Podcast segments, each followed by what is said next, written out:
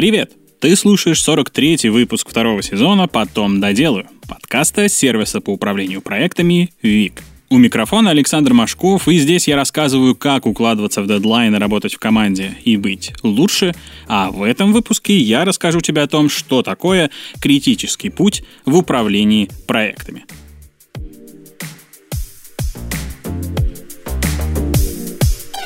Короче, да, я продолжаю разбираться в методах управления проектами. У меня давно была обзорная статья про них, обязательно прочитай. Ссылочка на нее будет в описании. На очереди метод критического пути. МКП или CPM или Critical Path Method. Это метод планирования проектных работ, который помогает соблюдать сроки и укладываться в бюджеты даже на сложных проектах.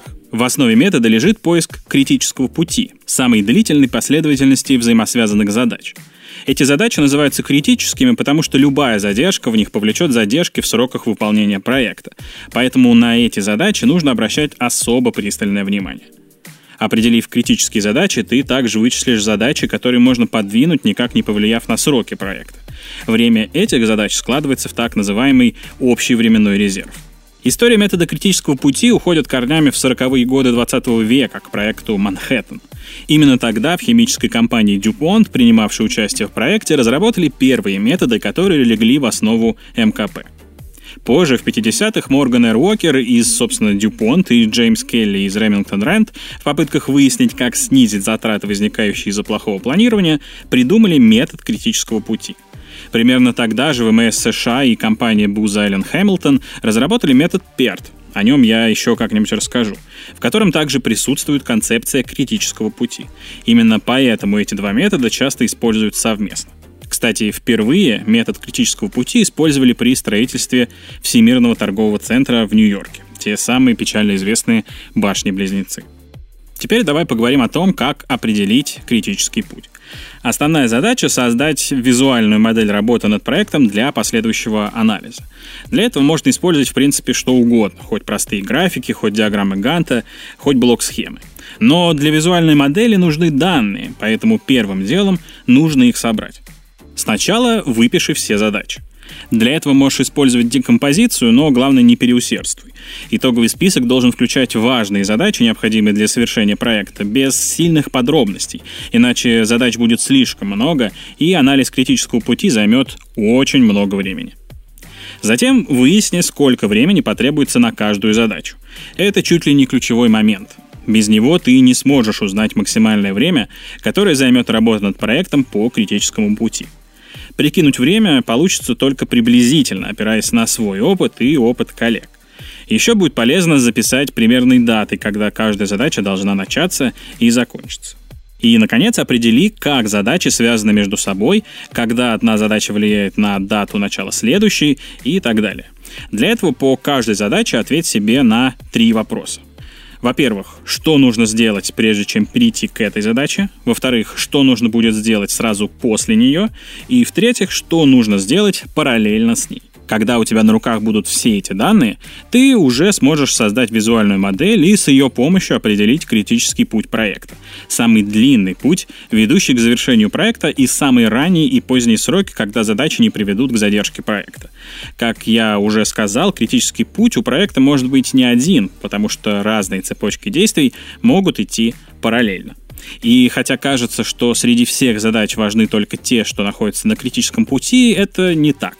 Задачи на критическом пути не всегда важны, а задачи, лежащие вне него, могут быть очень важными.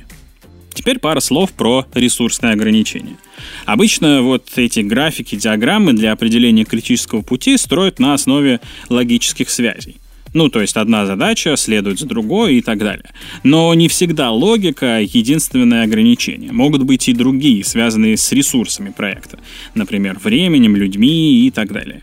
Скажем, если ты работаешь в команде, можно разделить задачи между участниками, таким образом запараллелив их.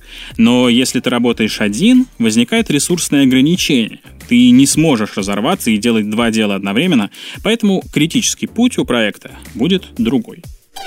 Спонсор этого выпуска — сервис Яндекс Доставка, который помогает малому и среднему бизнесу наладить логистику и не терять клиентов из-за проблем с доставкой. Вспомни, как это круто, когда тебе привозят продукты из гипермаркета всего через пару часов после заказа. Или, скажем, новую игровую консоль всего через час. Ты даже еще не успел пыль на полке протереть. Это же крутой пользовательский опыт, удобство, вот это все. Именно поэтому экспресс-доставка сегодня вещь обязательная. Люди живут быстро, и им нравится удобство. И если ты не сможешь им его предоставить, вряд ли у тебя что-то выгорит. Самостоятельно организовать качественную логистику очень сложно. С одной стороны, контроль доставки сжирает слишком много времени, которое стоило бы потратить на развитие бизнеса.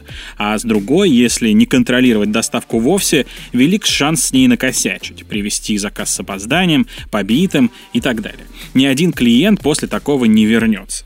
Яндекс Доставка возьмет на себя заботы о надежной и быстрой доставке, а ты сможешь заняться более важными делами. Подключить Яндекс Доставку к своему магазину можно через личный кабинет, API или специальный модуль. Саму отправку потом организовать вообще очень легко.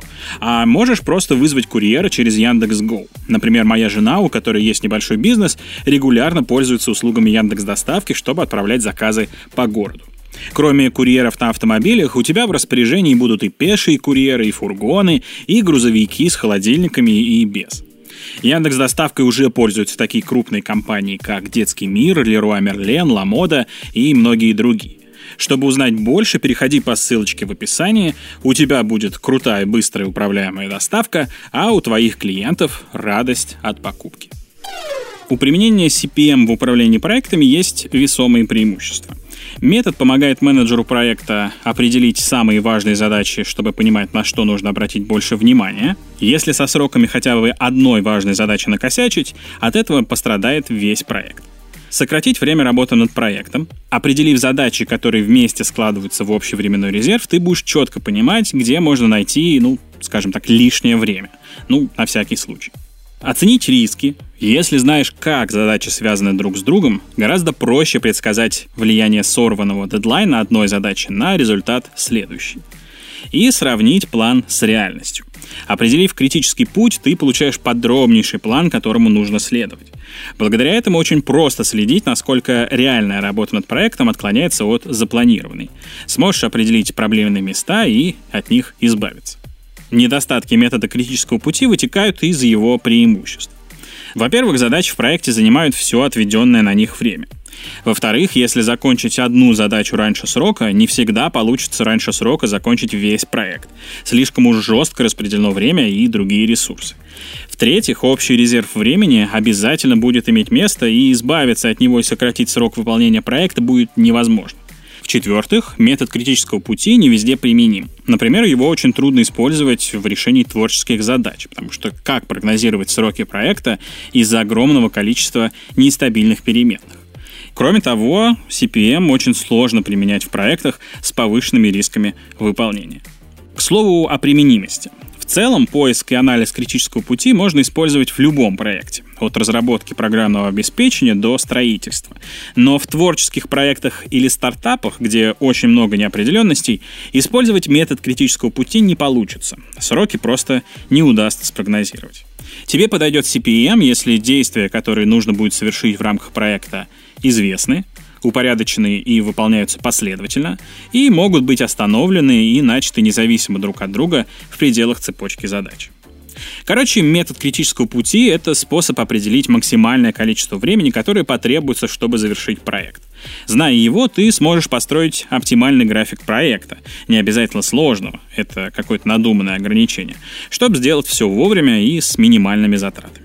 Впрочем, внедрять метод полностью вовсе не обязательно. Если ты видишь пользу для проекта в каких-то отдельных элементах метода критического пути, можно без проблем интегрировать их в свой процесс управления проектом. Гибкость и адаптивность чрезвычайно важны для любого современного специалиста, который хочет быть востребованным. Для менеджера проектов в не меньшей степени.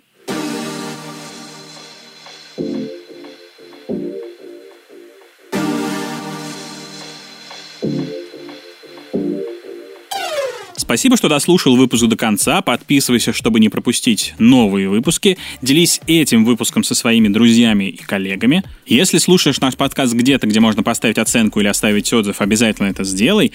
Если у тебя есть какие-то темы или гости, которых ты хочешь услышать в нашем подкасте, обязательно нам о них расскажи с помощью формы на специальной страничке у нас на сайте. Ссылочка в описании к выпуску и в описании к самому подкасту. И, конечно, регистрируйся в нашем Task Manager.